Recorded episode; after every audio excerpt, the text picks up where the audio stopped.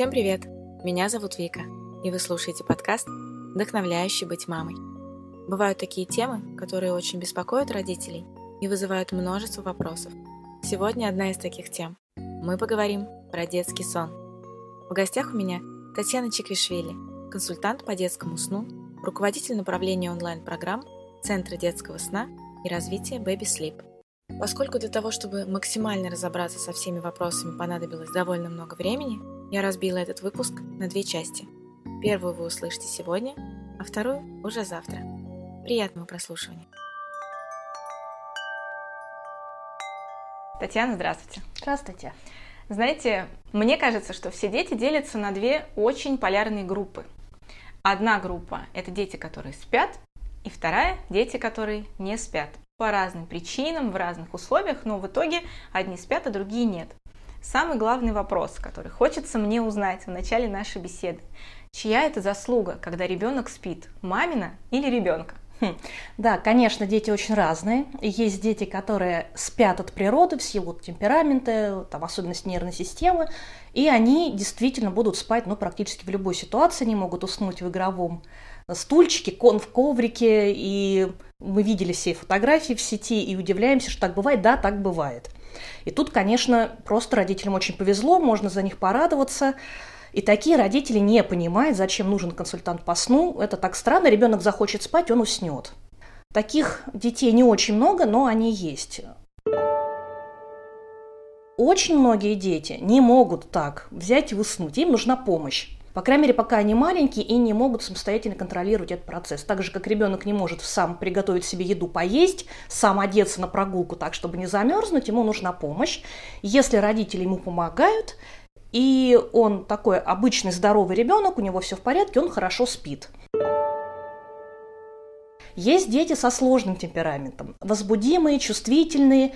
И здесь, даже если родители будут прикладывать много усилий, их сон все равно не будет таким хорошим, как у детей из первых двух групп. И им, таким родителям, может казаться, что это вообще не имеет смысла, потому что они так много стараются, а результатов все равно, ну или нет, или он какой-то не такой, на который они рассчитывали.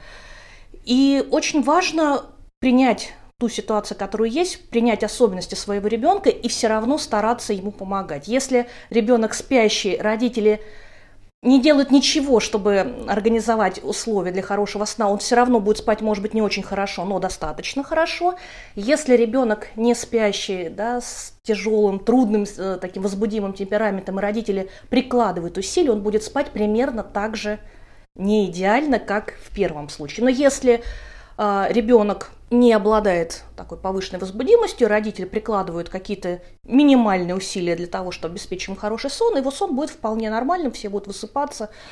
Как хуже, лучше, в какой степени, это уже детали, зависит от того, как самим родителям, насколько это важно. А зачем ребенку спать, в принципе? ну, вообще спать всем людям надо и всем живым существам, ребенку тоже. Но мы говорим именно почему-то, мы не, немного говорим про взрослый сон, ну, когда мы вырастаем. К сожалению. Да, возможно, к сожалению. К сожалению. Но мы стали очень много говорить о важности детского сна. Почему вдруг? Вообще в нашем обществе как-то не очень много внимания уделяет вообще сну и взрослых тоже. Хотя это тоже нас расстраивает, потому что даже состояние мамы, ее способность качественно ухаживать за своим ребенком во многом зависит от того, как она высыпается. У нас принято гордиться тем, что мы не высыпаемся. Поздно ложимся спать, до посна смотрим телевизор, утром еле встаем, ребенка школьника мы с трудом будем в школу, и это воспринимается как норма. Это не норма. Но если взрослый человек все-таки осознает свое состояние, в какой-то момент он понимает, что как-то он совсем уж не выспался, надо бы мне поспать, там, в выходные он поспит подольше, ребенок так не может. У него это стало копиться. Более того, циркадианные ритмы большинства маленьких детей устроены так, что они не могут проснуться позже, если позже уснули. Они встают в одно и то же время. Если не лягут позже, они все равно встанут в то же самое раннее время, только будут не выспавшимися. И детям необходима помощь взрослых для того, чтобы регулировать этот процесс. А помимо того, что ну, мы восстанавливаемся во сне, это необходимо для нас всех и для взрослых тоже. Сон детей еще более важен, потому что, если говорить, например, о маленьких детях, то буквально у них во время сна происходит развитие и рост мозга, и от количества сна напрямую зависит, насколько успешно это все будет протекать. Плюс действительно, да, это не миф, дети растут во сне, и для этого сон им тоже нужен. Плюс во время сна перезаряжается наша иммунная система, и насколько организм ребенка будет способен бороться с инфекциями, тоже напрямую влияет то, насколько хорошо он высыпается. Ну и плюс, естественно, это и способность воспринимать новую информацию. Если вы, вам доводилось, допустим, не выспаться и сесть за руль, вы, наверное, представляете себе, насколько сложно э, концентрировать свое внимание, быстро реагировать. Ребенку это необходимо это делать каждый день. Он каждый день получает новую информацию из мира, он учится чему-то новому. И чем лучше он высыпается, тем больше он к этому готов. И плюс безопасность, потому что если ребенок не выспался, плохо контролирует свои движения, он плохо концентрируется, он чаще ударяется, он чаще падает, и это тоже, в общем, имеет значение. И, конечно, настроение. Да? Вы все мы взрослые знаем, как на нас влияет недосып. Мы в плохом настроении. У ребенка, естественно, все то же самое, но от плохого настроения ребенка зависит во многом настроение всей семьи. Мы говорим о том, что сон важен, и сейчас даже появились специальные помощники, да, целое сообщество, да, куда можно обратиться, чтобы тебе помогли со сном ребенка. Но ведь когда мы были маленькие, ну вот наши, да, ровесники, никто вообще не говорил о том, что со сном надо помогать, нужно со сном разбираться, нужно помогать ребенку засыпать. Родители сказали, иди спи, ну, поругались там сколько-то. Почему вдруг сейчас возникла необходимость работать с этим и даже обращаться к специалистам? Родитель что, не может сам с этим справиться? Ну, во-первых, говорим «иди спи» мы все-таки детям более старшим, чем те, с которыми обычно обращается сейчас консультант по сну. Во-вторых, раньше точно так же не было детских психологов и не было так распространено обращаться к их помощи, и тоже было непонятно, зачем это нужно. Как-то мы выросли и выросли, конечно, выросли и вырастем. То, что дети все хорошо спали, это, конечно же, миф. Отсюда, собственно, та установка, почему так тяжело современным мамам. Мы терпели, и ты терпи. Ну да, можно терпеть. Когда некому обратиться, конечно, ты будешь терпеть, ну, выхода нет. Но есть вариант, появились люди, которые могут помочь, ну, можно продолжать терпеть, можно попытаться решить ситуацию. Плюс, например, э, во всех практически культурах, в разных странах существовали разные средства для того, чтобы успокоить ребенка, помочь ему спать. И это средства были на основе опиума, на основе марихуаны, на основе алкоголя. Они были, даже мой гинеколог, мы с ним разговаривали на эту тему, у нас хорошие отношения, он, я поскольку рожал на Кипре, он киприот. И он рассказывал мне, что у них, в их деревне росла какая-то специальная трава, и вот все знали, что вот если ребенок плохо спит, вот его этой травой там и нужно сварить, дать ему там покапать в ротик, он будет спать хорошо. Вот это вот факт, с которым он рос. Потом он уже стал взрослым человеком, врачом, приехал в родную деревню, увидел это растение и понял, что это марихуана. То есть, получается, в народностях, да, в каких-то, это идет разговор именно о каком-то медикаментозном воздействии. И сейчас, если мама придет к неврологу и скажет, мой ребенок плохо спит, с наибольшей вероятностью она получит указание пить травки или таблетки, или это будет фенибут, или это будет пустырник, или это будут сонные смеси, это будет вот такое решение чаще всего. То есть, получается, если у ребенка проблемы со сном, нам не стоит идти к неврологу, потому стоит. что он может на таблетки перевести. Стоит идти к неврологу, потому что необходимо убедиться, что ребенок здоров, у плохого сна может быть множество причин, связанных со здоровьем. В таком случае мы говорим о вторичных инсонии, с которыми не работают консультанты по сну. Если причина нарушения сна медицинская, с этим необходимо обращаться к врачам. Но если все врачи говорят, он здоров, мы не понимаем, почему он плохо спит, ну попробуйте травки. Вот здесь стоит попробовать обратиться к консультанту по сну, который работает как раз с поведенческими нарушениями сна, не связанными с медицинскими проблемами. А почему ребенок может не спать?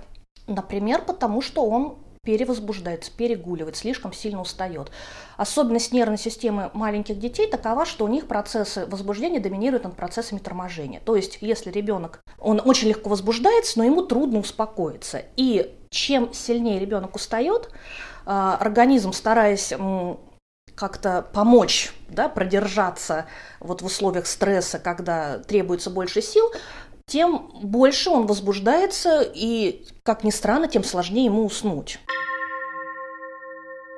Чем больше ребенок перегуливает, чем позже мы его укладываем, тем хуже он засыпает, тем дольше он засыпает. А когда он засыпает в состоянии перевозбуждения, а, вот это нервное напряжение в нервной системе, оно не дает ему хорошо и долго спать. Как только какая-то причина нарушит сон, а таких причин, ну, множество может быть, да, в течение ночи, ребенок просыпается и продолжает чувствовать это возбуждение, и продолжает снова и снова плач. Это можно сравнить, знаете, с разогнавшейся каруселью или там, с велосипедом. Если мы поднимем заднее колесо велосипеда, ребенку удалось усыпить, хотя он перевозбужден, но колесо продолжает крутиться, нервное, нервное возбуждение сохраняется. И как только мы ставим колесо на землю, он тут же едет дальше. Ребенок не может спать долго. Он просыпается и снова возбужден. То есть я правильно понимаю, что проблема перевозбуждения, она влечет за собой не только то, что ребенок плохо засыпает, и его тяжело очень усыпить и положить спать, но и он в принципе плохо спит и плохо восстанавливается, и если он ежедневно в перевозбужденном состоянии ложится спать, мы можем говорить о том, что за ночь он не восстановится при таких условиях. Да, ну даже, например, если взрослый человек, испытывая какие-то сильные эмоции, уснет, его сон, скорее всего, тоже будет не таким долгим и спокойным, как обычно. Ну, для ребенка это все тоже работает.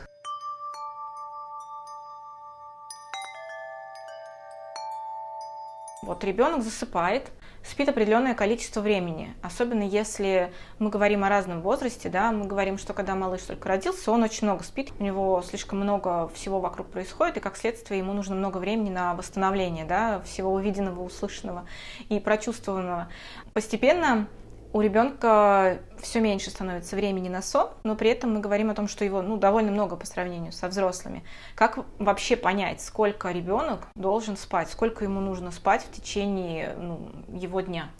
Ну, конечно же, существует таблица норм сна и бодрствования по возрасту, и она есть у нас на сайте, теперь уже она много где есть, и с ней можно сверяться. Но если на нее посмотреть, вы увидите, что там нет каких-то четких значений. Ну, там, скажем, 13 часов, 15 часов. Такого нет. Это всегда будет некий диапазон. Да, скажем, 12-14 часов. Более того, везде написано, что даже отклонение от этих крайних значений и в одну, и в другую сторону на час или чуть больше тоже приемлемое. Что это значит? Это значит, что все дети разные. И для, одного, для двух разных детей в одном и том же возрасте будет своя собственная норма сна. У одного это будет, может быть, 11,5 часов, а у другого в таком же возрасте 13 часов. И это не значит, что если, допустим, вы видите в таблице, что для, ваш, для возраста вашего ребенка нужно спать 12-14 часов, а ваш ребенок спит 12,5, значит нормально. Нет, может быть это нормально, а может быть это мало. А понять, насколько ребенок высыпается, очень просто. Это его поведение. Главный критерий поведения ребенка. Если ребенок в течение дня ровно, стабильно, в хорошем настроении, не значит, что он не расстраивается ни из-за чего и никогда не плачет. Но да, что-то случилось, он расстроился, утешился, успокоился, у него снова хорошее настроение. И это хорошее настроение сохраняется до самого вечера. И вечером перед сном нет слез. И просыпается ребенок, высыпающийся тоже без слез. Он просыпается в хорошем настроении с улыбкой, бодрый и веселый. И нет слез перед укладываниями на дневные, слез перед укладыванием на дневные сны. Вот если это все соблюдать, значит, вероятнее всего, сна ребенка достаточно, у него все хорошо. Даже если по таблице он спит вроде бы немножко меньше нормы. А если он спит вроде бы достаточно по норме, но при этом у него постоянные слезы вечером, капризы, истерики, и он плачет, когда проснулся, скорее всего, сна ему не хватает. Когда мы говорим об этой норме, мы имеем в виду только ночной сон или в принципе Суммарный все время, суточный. Что вот за все сутки, да, да. набирается. И как маме понять, как ей поймать именно количество часов, которое ребенок высыпает или нет? Это какой-то, видимо, идет речь о каком-то дневнике сна, который маме нужно вести. Ну, в идеале, ну, для многих мам это полезная штука. Им так проще, удобнее. Не всем нравится вести дневник сна. Если маме это удобно и ей так проще, это очень хороший инструмент. Если мама не любит все эти дневники, можно обойтись без этого. Ну, просто дневник, конечно, облегчает вот этот процесс э, какой-то систематизации происходящего, особенно если ну, мама уставшая, у мамы гормоны, и ей вообще тяжело концентрироваться, конечно, ну, запись ей всегда лучше поможет, чем память. Но это не обязательно.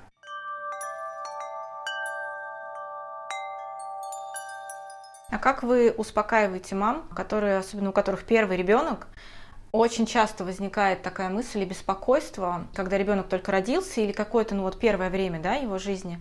Маме, мамы говорят, он у меня спит постоянно, ну невозможно, с ним что-то не так, он, он, он не активный, ему кажется, что он, не, он спит, ну вот всегда, круглосуточно, он поспит, просыпается там, я не знаю, поест, чуть-чуть посмотрит в окошко и опять засыпает. Но это же неправильно бояться мамы.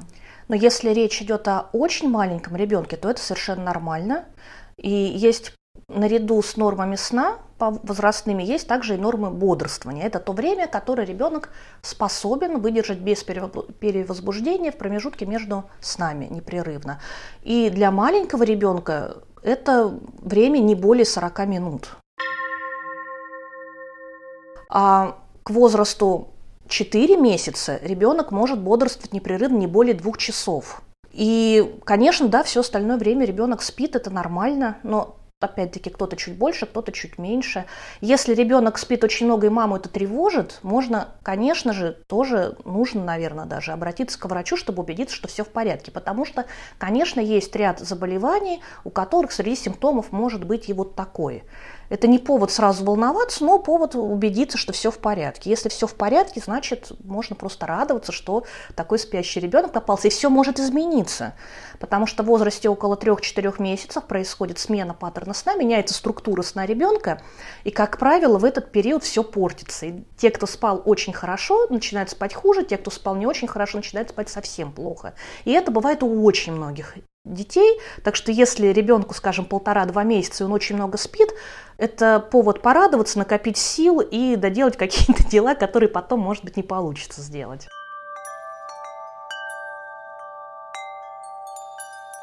А вот когда мы говорим о качестве сна ребенка, особенно интересно услышать, какое оно у младенцев, потому что есть эм, очень много историй про то, когда маленький ребенок дома, и даже скорее старшее поколение относится к этому ну, сверхтребовательно, трепетно и трогательно, да, что если у тебя спит дома маленький ребенок, то это надо постараться вообще не разговаривать, ходить на цыпочках, ничего нигде не падать или что-то.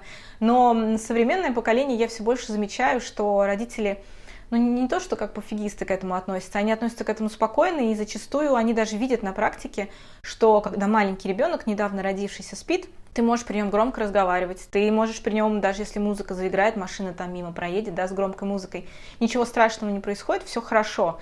Вот какое качество сна у малыша, что, как мы можем успокоить молодых родителей, как можно себя вести при спящем малыше и как лучше не стоит? ребенок до того, как он родился, когда он еще находится в животе, он уже спит. И он проводит в сне, ну, порядка 90% всего времени в сутки. При этом он уже слышит.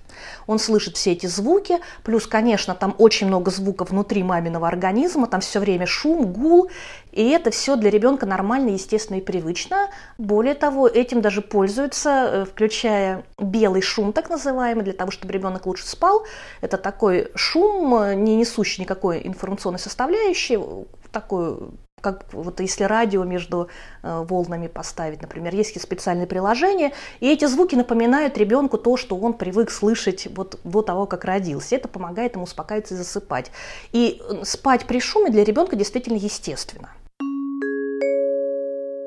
Плюс глубокий сон младенца намного крепче, чем глубокий сон взрослого. Проводили эксперимент, и спящему ребенку в наушниках включали звук громкостью 123, если не ошибаюсь, децибел. Это очень громкий звук, это очень громкий крик прямо в уши.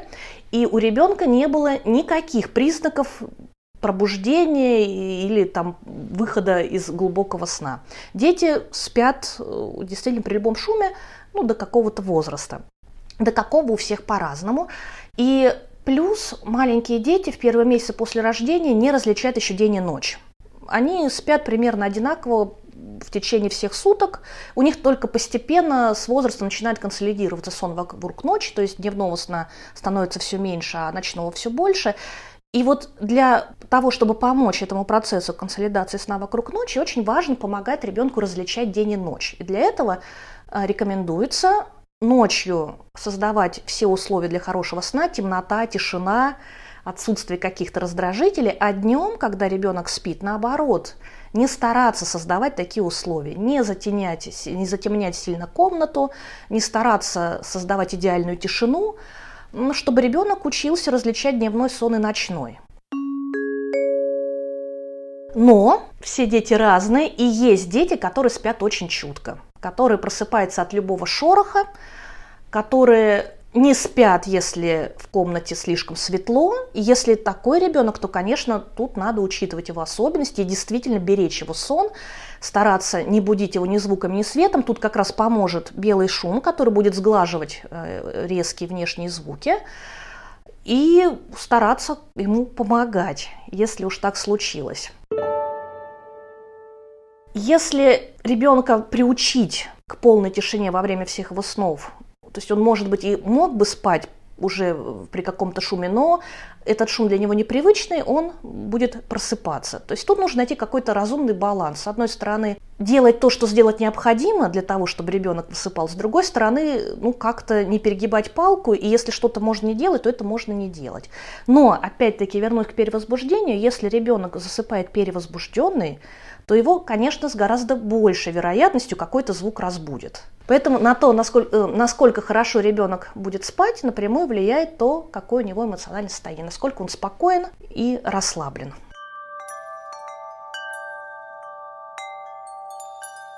Одновременно с тем, когда мы говорим о сне ребенка, параллельно возникает э, мысль о том, что у ребенка может возникать и некий недосып помимо эмоционального состояния, да, как мы уже сказали не раз, что он становится более раздражительный, чаще грустит, э, беспокоен, как еще может проявляться недосып у ребенка? Есть еще какие-то факторы? Ну, он может, например, не слезать с рук, цепляться за маму, отказываться вообще куда-то уходить от нее. Это не обязательно именно из-за недосыпа, потому что это может быть просто высокочувствительный ребенок, которого это вот так от природы, но может быть так проявляться и недосып, да, в том числе. Но я бы не стала вот на этот фактор как-то сильно ориентироваться, потому что тут действительно может быть много других причин. Этот фактор стоит принимать во внимание только при наличии ну, основного. Да? Основное – это поведение ребенка. Мы смотрим на его настроение. А если мы говорим, что недосып влияет на настроение, физически как-то влияет на развитие ребенка, если он постоянно не высыпается? Ну, над детьми такие эксперименты, конечно, не проводятся, но проводились эксперименты по депривации, по лишению сна над взрослыми. И наверняка многие слышали о том, что последствия печальные. Да? Это очень плохо влияет и на нервную систему, и на здоровье. А если это плохо для взрослых, и это подтверждено исследованиями, ну, вероятно, это также плохо и для ребенка, но таких исследований, конечно, не проводили.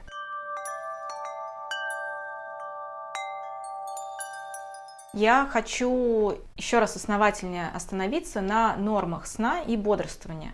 Когда мы говорим о том, что есть все-таки некоторые возрастные границы, после которых а, происходит изменение рисунка сна, качества сна, времени сна, давайте об этом поподробнее поговорим. Вот с самого рождения какие угу. есть. А, когда ребенок только родился, в первые несколько дней его сон по структуре идентичен структуре сна до того, как он родился, да, эмбриона я не буду очень сложно объяснять, да, упрощенно. Мы спим циклами сна, все дети и взрослые, они в течение ночи несколько раз повторяются. Вот этот цикл сна состоит из фаз сна. И у ребенка, который только что родился, эти две фазы называются спокойный сон и активный сон. Во время активного сна ребенок совершает движение, у него движутся глаза, он издает звуки, у него какие-то гримасы, и мамы часто даже не могут понять, спит сейчас ребенок или не спит. им может казаться, что их ребенок не спит вообще. На самом деле он спит, просто вот да, такая стадия сна, активный сон, и у маленького ребенка доля этого активного сна очень высокая. И считается, что именно во время этого активного сна происходит рост и развитие мозга. И именно поэтому маленького ребенка так много этого активного сна. Есть теория, что из-за того, что человек прямоходящий, таз у женщин слишком узкий, для того, чтобы ребенок мог рождаться с таким же уровнем развития, с каким рождаются остальные млекопитающие. Тогда бы у него была слишком большая голова, слишком большой мозг, и ну, не мог бы он пройти через э, таз женщины. Поэтому ребенок рождается очень сильно менее развитым, чем другие млекопитающие. Ему нужно больше времени для того, чтобы дозреть. Через несколько дней активный сон сменяется быстрым сном. И этот быстрый сон – это сон тот, который есть уже у взрослого человека. Это стадия сновидения. Это время, когда мы видим сны. Во время быстрого сна также двигаются глаза, мы совершаем какие-то движения, и это время, когда очень легко проснуться. А с течением времени и с, по ходу созревания мозга, нервной системы, спокойный сон трансформируется в медленный сон, который со, имеет сложную структуру, состоит из нескольких стадий, и это происходит, э, вот эта смена структуры сна происходит примерно в возрасте 3-4 месяца. Меняется структура сна, ребенок начинает спать точно так же, как взрослый человек, имеет такую же структуру сна. После засыпания сначала идет поверхностный сон, потом идет глубокий сон, это медленный сон все вместе называется, и потом начинается быстрый сон, во время которого ребенок видит сны. Все точно так же, как у взрослых людей, стоит только разницей, что у взрослого человека цикл сна равен примерно полутора часам, а у маленького ребенка это 40 минут. И тут начинаются сложности, потому что до этого возраста, до 3-4 месяцев, а, у ребенка не было такой проблемы, которая возникает после смены паттерна сна. Ребенок уснул на руках, его пытаются переложить в кроватку или в коляску, но теперь его сон начинается с поверхностного сна. Поверхностный сон очень чуткий, из него очень легко проснуться, и при перекладывании ребенок просыпается начинает плакать. Его становится просто невозможно переложить. Выход из этого, конечно, напрашивается очень простой. Нужно подождать, пока ребенок перейдет в глубокий сон. Нужно подержать его на руках подольше. Когда ребенок переходит в глубокий сон, это заметно, он полностью расслаблен, у него становятся ручки и ножки абсолютно расслабленные, если поднять и опустить, оно упадет как тряпочка. И вот в этом состоянии ребенок ничего не слышит, не замечает, его можно переложить, переодеть. И вот, как мы говорили уже, можно любые звуки ему при этом включать в наушниках, он не проснется. Но эта стадия очень недолгая, поскольку цикл сна всего 40 минут, соответственно, на долю глубокого сна приходится минут 15-20 максимум. И после этого ребенок опять переходит в поверхностный сон, и потом начинается быстрый сон, с которого тоже очень легко проснуться. И заканчивает цикл сна, начинается новый, и так по кругу. И сложность в том, что при смене цикла сна люди просыпаются. И дети, и взрослые. Если нам кажется, что мы спим всю ночь не просыпаясь, это иллюзия. Мы просыпаемся каждую ночь несколько раз при смене циклов сна. Это нужно для контроля состояния своего. Мы быстро сканируем обстановку и тело, убеждаемся, что все в порядке. Не жарко, не холодно, не надо в туалет, одеяло не упало, подушка на месте. Все хорошо, мы тут же засыпаем дальше и этого не помним. Если мы проснемся и почувствуем, что что-то не так, то мы проснемся окончательно и будем ну, что-то делать да, для того, чтобы вернуть э, привычное состояние. То же самое происходит с ребенком. Если, например, он привык, что он засыпает на руках, и в течение поверхностного сна он тоже на руках, и его еще, допустим, качает, и при этом он еще, допустим, сосет грудь или соску. И тут вдруг прошло какое-то время, он просыпается при смене циклов сна и обнаруживает, что он не на руках, его не качают, он ну, в кроватке, и он не понимает, что происходит, где привычное условие засыпания. Он начинает плакать. Он может уснуть только если ему восстановят привычные условия засыпания. Это называется ассоциацией на засыпание. Соответственно, два пути. Или быть готовым при каждой смене цикла сна восстановить привычные условия засыпания. Здесь мама помогает и совместный сон, и сон в слинге, и непрерывное качание коляски на прогулке, либо прийти постепенно к самостоятельному засыпанию. Да? Тогда ребенок засыпает в тех же условиях, в которых обнаруживает себя при пробуждении, в неподвижной кроватке, и проснувшись, он убеждает, что с ним все в порядке, он есть не хочет, пить не хочет, ему тепло, у него все хорошо, условия для засыпания привычные. Он спокойно засыпает дальше, и родителям кажется, что ребенок не просыпается по ночам. На самом деле он также продолжает просыпаться каждые 40 минут. Ну, постепенно это время растет, где-то после двух лет э, длина цикла сна становится такая же, как у взрослых, около полутора часов. И кажется, что пробуждения нет, они все равно остаются. Просто ребенок сразу же засыпает, так же, как это делаем мы.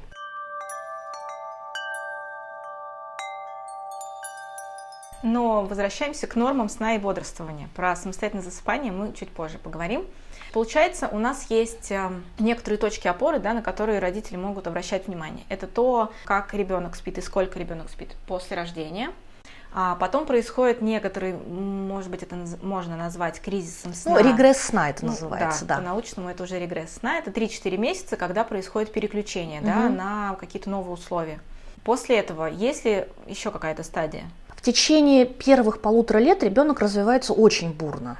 И э, есть так называемые скачки развития. Это такие моменты, когда резко ребенок приобретает какие-то новые знания, умения, его мозг э, резко развивается и приобретает какие-то новые возможности. И во время таких скачков развития, как правило, сон ребенка тоже ухудшается. Но это вызвано тем, что Изменение восприятия ребенка пугает. Ну, например, вдруг он обнаруживает, что существует расстояние между предметами, да, что мама может уйти в другую комнату, и он ее перестанет видеть. Он начинает это осознавать, его это тревожит. И как раз из-за этой тревожности ухудшается сон. Очень часто также может ухудшаться и аппетит, ребенок начинает постоянно проситься на ручки, может начать висеть на груди. И, кстати, консультанты по грудному вскармливанию тоже отмечают, что вот в, этом, в эти периоды возрастных кризисов очень часто мамы обращаются к консультанту по грудному вскармливанию с подозрением на нехватку молока. Им кажется, что что-то не так, потому что ребенок все время висит на груди, кажется, что он все время голоден. На самом деле он таким образом хочет успокоиться, он ищет успокоение. Это нормальная, естественная реакция ребенка искать успокоение на руках у мамы, у ее груди. Эти скачки развития не очень длинные, от нескольких дней до нескольких недель. Сначала они идут очень часто, но очень короткие, постепенно они становятся все реже, но становятся длиннее. У некоторых это проходит почти незаметно, там может быть один-два дня сбоя, и потом опять все нормально. У кого-то это может затянуться на пару недель. Это зависит, конечно, от индивидуальных особенностей ребенка, от его нервной системы, но и от того, насколько родители помогают ребенку справиться с этими переживаниями и успокоиться. Это до полутора лет такая история происходит. Ну, потом ребенок начинает, например, осваивать речь, и это тоже может его очень сильно возбуждать. Но это же как обретение каких-то сверхспособностей. Да? Ребенок вдруг научился ходить, например. Это же целый новый мир открывается для него. Да? Вот представьте себе, вдруг вы обнаружите, что вы можете летать, причем по своей воле и еще и куда хотите. И вот представьте себе свое состояние, а вас в этот момент уложили спать. Вот, ну, вот примерно то же самое испытывает ребенок, который научился ходить, научился говорить, увидел свои собственные руки, обнаружил, что он этими пальцами может управлять. Конечно, это все влияет на его состояние. А после полутора лет есть еще какие-то стадии развития сна? Нет, дальше просто только увеличивается постепенно продолжительность цикла сна, где-то до двух лет она растет, и в два года она становится ну, такой же, как у взрослых, около полутора часов, и дальше все стабильно.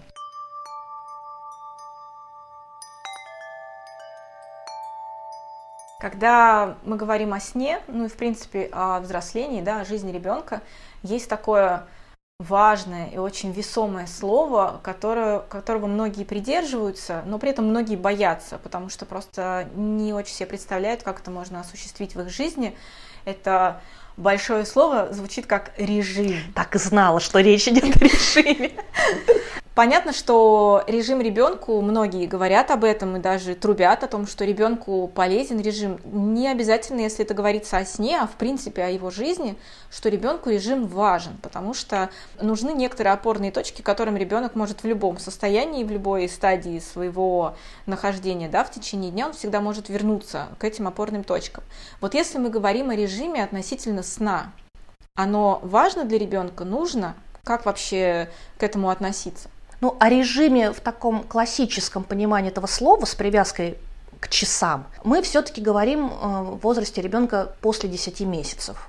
Ну, потому что до этого возраста все меняется настолько быстро, что режим, он, конечно, очень важен, но он непрерывно меняется. И мы говорим э, в этом возрасте до 10 месяцев о ритме сна и бодрствования. То есть это предсказуемое чередование периодов сна и бодрствования. И это, конечно, очень важно любая упорядоченность в жизни ребенка очень благотворно влияет на его э, состояние, на его нервную систему, на его спокой. Да? Чем предсказуемее жизнь ребенка, чем она понятнее, спокойнее и рутиннее, тем ему проще. Плюс мы уже говорили о том, что а, ребенок рождается не различая день и ночь, происходит формирование циркадианного ритма. Циркадианный ритм – это около 24-часовой ритм, тот ритм, в котором мы все живем. И этот процесс, он, с одной стороны, естественный, с другой стороны, конечно, на него можно влиять. Причем можно ему мешать, а можно ему помогать. И наличие вот такого предсказуемого ритма сна и бодрствования помогает организму быстрее настроиться на четкий ритм. Организм привыкает засыпать в одно и то же время, к этому времени он уже заранее готовится, засыпание происходит легче, если оно происходит в одно и то же время. Но поскольку ребенок очень быстро растет и его нервная система очень быстро развивается, ему становится все меньше нужно дневного сна, при этом он все больше способен спать непрерывно в течение ночи, происходит непрерывное изменение режима, и казалось маме только вот она наконец-то поняла, вот он, вот он режим, все стало предсказуемо и понятно, и она даже может спланировать какое-то свое дело, проходит две недели, и вдруг все слетает, все меняется, снова приходится под это подстраиваться, и это такой непрерывный процесс, поэтому, конечно, очень тяжело с маленьким ребенком в первые месяцы, после 10 месяцев это уже становится не так все бурно, уже появляется стабильность, все более и более предсказуемый становится режим, наступает момент, когда мама уже может по часам ориентироваться и понимать, во сколько ребенок, скорее всего, уснет, во сколько он проснется, и уже появляется возможность планировать день. Но потом ребенок переходит с двух снов дневных на один, и это опять трудный период, потому что этот переход, как правило, не совершается одномоментно.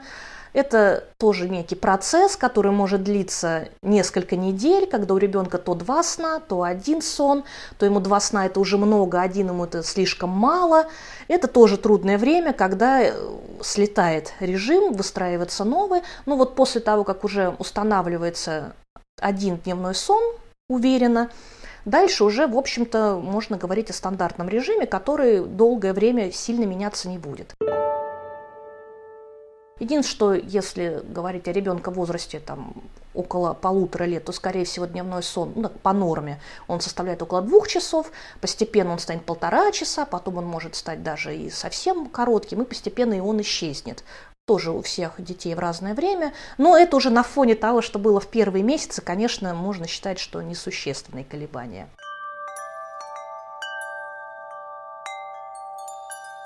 Точно знаю, что есть э, мамы, скажем так, адепты вот этого вот режима во всем у ребенка, но при этом есть мамы, которым сложнее придерживаться режима, например, потому что они работают, и им сложнее следить за состоянием ребенка, следить за вот этими временными рамками и границами, да, с помощью которых можно помогать ребенку уходить на сон. Вот если у мамы нет режима, насколько это плохо и насколько это сильно влияет негативно на ребенка? Это зависит в первую очередь от ребенка. Есть дети, для которых это не очень критично. Да, они могут там спать не так хорошо, там иногда будут у них сбои, но в целом ничего такого ужасного с ней происходить не будет. Есть дети, для которых критически важно наличие режима. Есть дети такие, которые вот даже на 5-10 минут их позже уложить, чем им нужно, это значит будет истерика, слезы и там укладывание полтора часа. Стоит уложить их на 15 минут раньше, они уснут за 10 минут или за 5 минут и спокойно, без слез и хорошо поспят. И тут, конечно, нужно учитывать реальности, условия, в которых живет семья и мама. Есть вещи, которые мы, наверное, не можем изменить, но, тем не менее, важно понимать, что происходит с ребенком, потому что есть вещи в ребенке, которые мы тоже не можем изменить. И здесь каждая семья, каждая мама взвешивает все на своих собственных весах и принимает свои собственные решения. Что в данный момент имеет больший вес? В какой-то ситуации оказывается, что важнее сон, и тогда нужно искать какие-то компромиссные варианты и искать выход. В какой-то ситуации мама понимает, что у нее ситуация ну, безвыходная, и она вынуждена все-таки считать, что перевешивает чаша весов другая. Но тут не, нет понятия плохо, хорошо. Есть ситуации, есть ребенок, есть возможности мамы, есть возможности ребенка. Нужно находить какой-то баланс.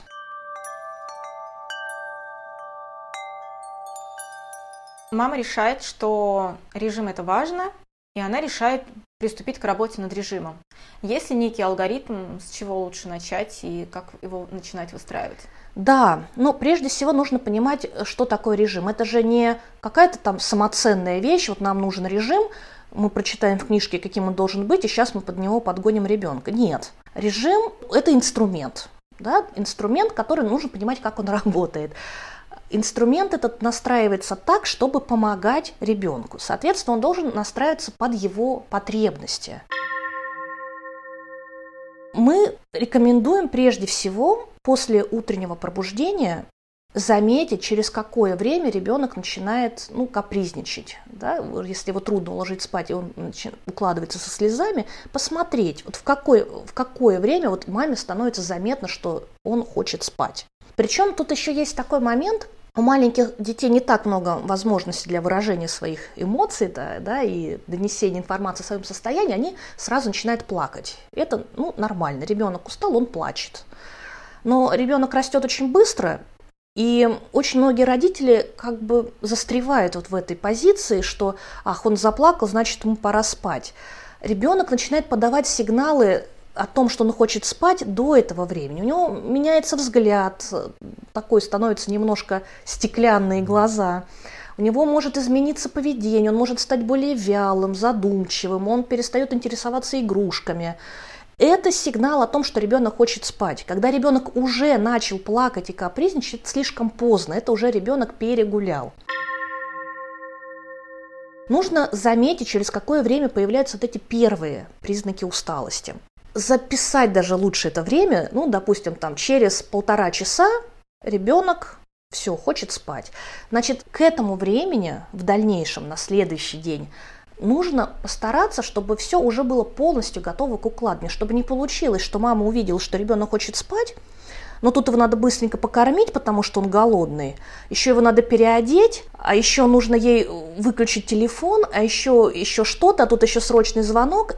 Проходит 15 минут, все время упущено, окно в сон закрылось. Окно в сон – это то время, когда ребенок готов уснуть. Вот сейчас лечь и уснуть. Соответственно, нужно понять, что, допустим, через 45, э, там, через час 20, неважно, после пробуждения ребенок захочет спать. Значит, заранее, за 20 минут, за полчаса, ну, зависит и от возраста ребенка, и от того, что именно нужно сделать, нужно подготовить. Заранее покормить, заранее подготовить комнату, заранее переодеть, для того, чтобы как только мама увидит, что ребенок захотел спать, его тут же положить и не терять время на эту подготовку ко сну.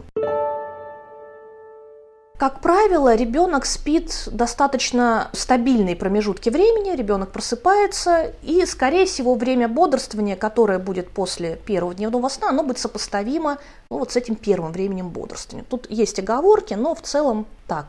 Так вот, подстраиваясь под ребенка, его нужно вовремя укладывать. И постепенно сам собой выработается оптимальный для ребенка режим. Его не нужно насильно навязывать ребенку, он получается сам. Но тут еще, еще есть такой момент, если при этом ребенка слишком поздно укладывать на ночной сон, то это все не получится, потому что он будет просыпаться утром не выспавшийся. Он не сможет долго бодрствовать, у него будет плохое настроение с утра, поэтому очень важно одновременно с этим выстраиванием режима с первого утреннего времени бодрствования параллельно вести раннее укладывание на ночной сон. Здесь как раз э, поможет таблица норм сна по возрасту. Нужно понять, ну, как правило, есть какое-то время стабильное, в которое ребенок просыпается. Причем я говорю не о том времени, а, когда ребенок проснулся, мама пытается продлить его сон, начинает ему там, давать грудь, вот он начинает лежать у нее на груди непрерывно э, с ней, она его обнимает, помогает ему продлять сон и таким образом там, еще на полтора часа растягивает. Я говорю о том времени, когда ребенок вот проснулся, и вот если ему не помогать, то он бы дальше сам не уснул. Как правило, у маленьких детей это промежуток между 6 и 8 часами утра. На это настроен его биоритм. Это физиологичное время для пробуждения. И от этого времени, скажем, в 7 утра ребенок просыпается, нужно отсчитать а, его норму ночного сна. Как правило, это что-то вокруг там, 12-14 часов ну, зависит от возраста в первую очередь. И если, допустим, норма сна у ребенка 12 часов или 11 часов, да, и он просыпается в 7 утра, это значит, что в 8 вечера или в 7 вечера или в 9 вечера, зависит от ситуации, ребенок уже должен спать. Это не время начала укладывания, не время начала подготовки ко сну, это время, когда ребенок должен уже уснуть. И это тоже, конечно, не фиксировано навсегда, постепенно тоже это все немножко будет двигаться, но тем не менее вот э, схема такая.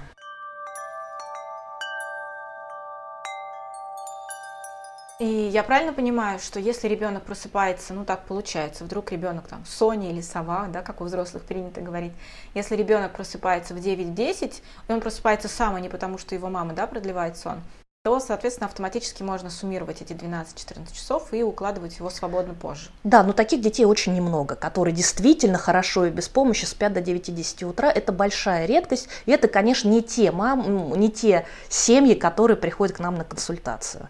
Такие семьи не, не понимают, для чего нужны консультанты, и вряд ли им нужна наша помощь.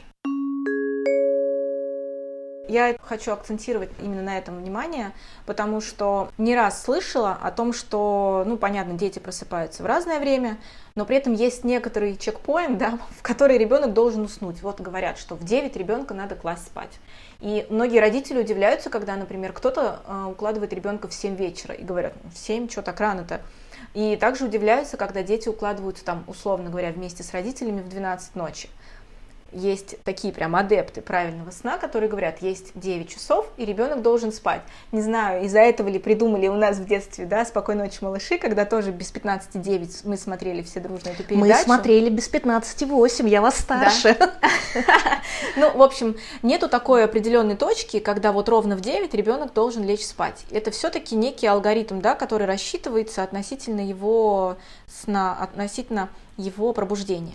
Ну, смотрите, если говорить о «Спокойной ночи, малыши», это все-таки передача изначально рассчитана на детей детсадовского возраста. Дети детсадовского возраста, как правило, должны проснуться достаточно рано, чтобы перед работой их завели в детский сад. Да? Соответственно, если они встают, скажем, в 8 утра, а норма сна у них 11 часов, значит, в 9 часов, да, они должны уснуть. Все очень просто. Если ребенок не ходит в детский сад, и он может проснуться не в 8, а в 9, ну, значит, он может лечь не в 9, а в 10. При условии, если его организм готов к тому, чтобы попозже вставать. Не все это могут делать. На этом заканчивается первая часть выпуска. Продолжение уже завтра. До встречи.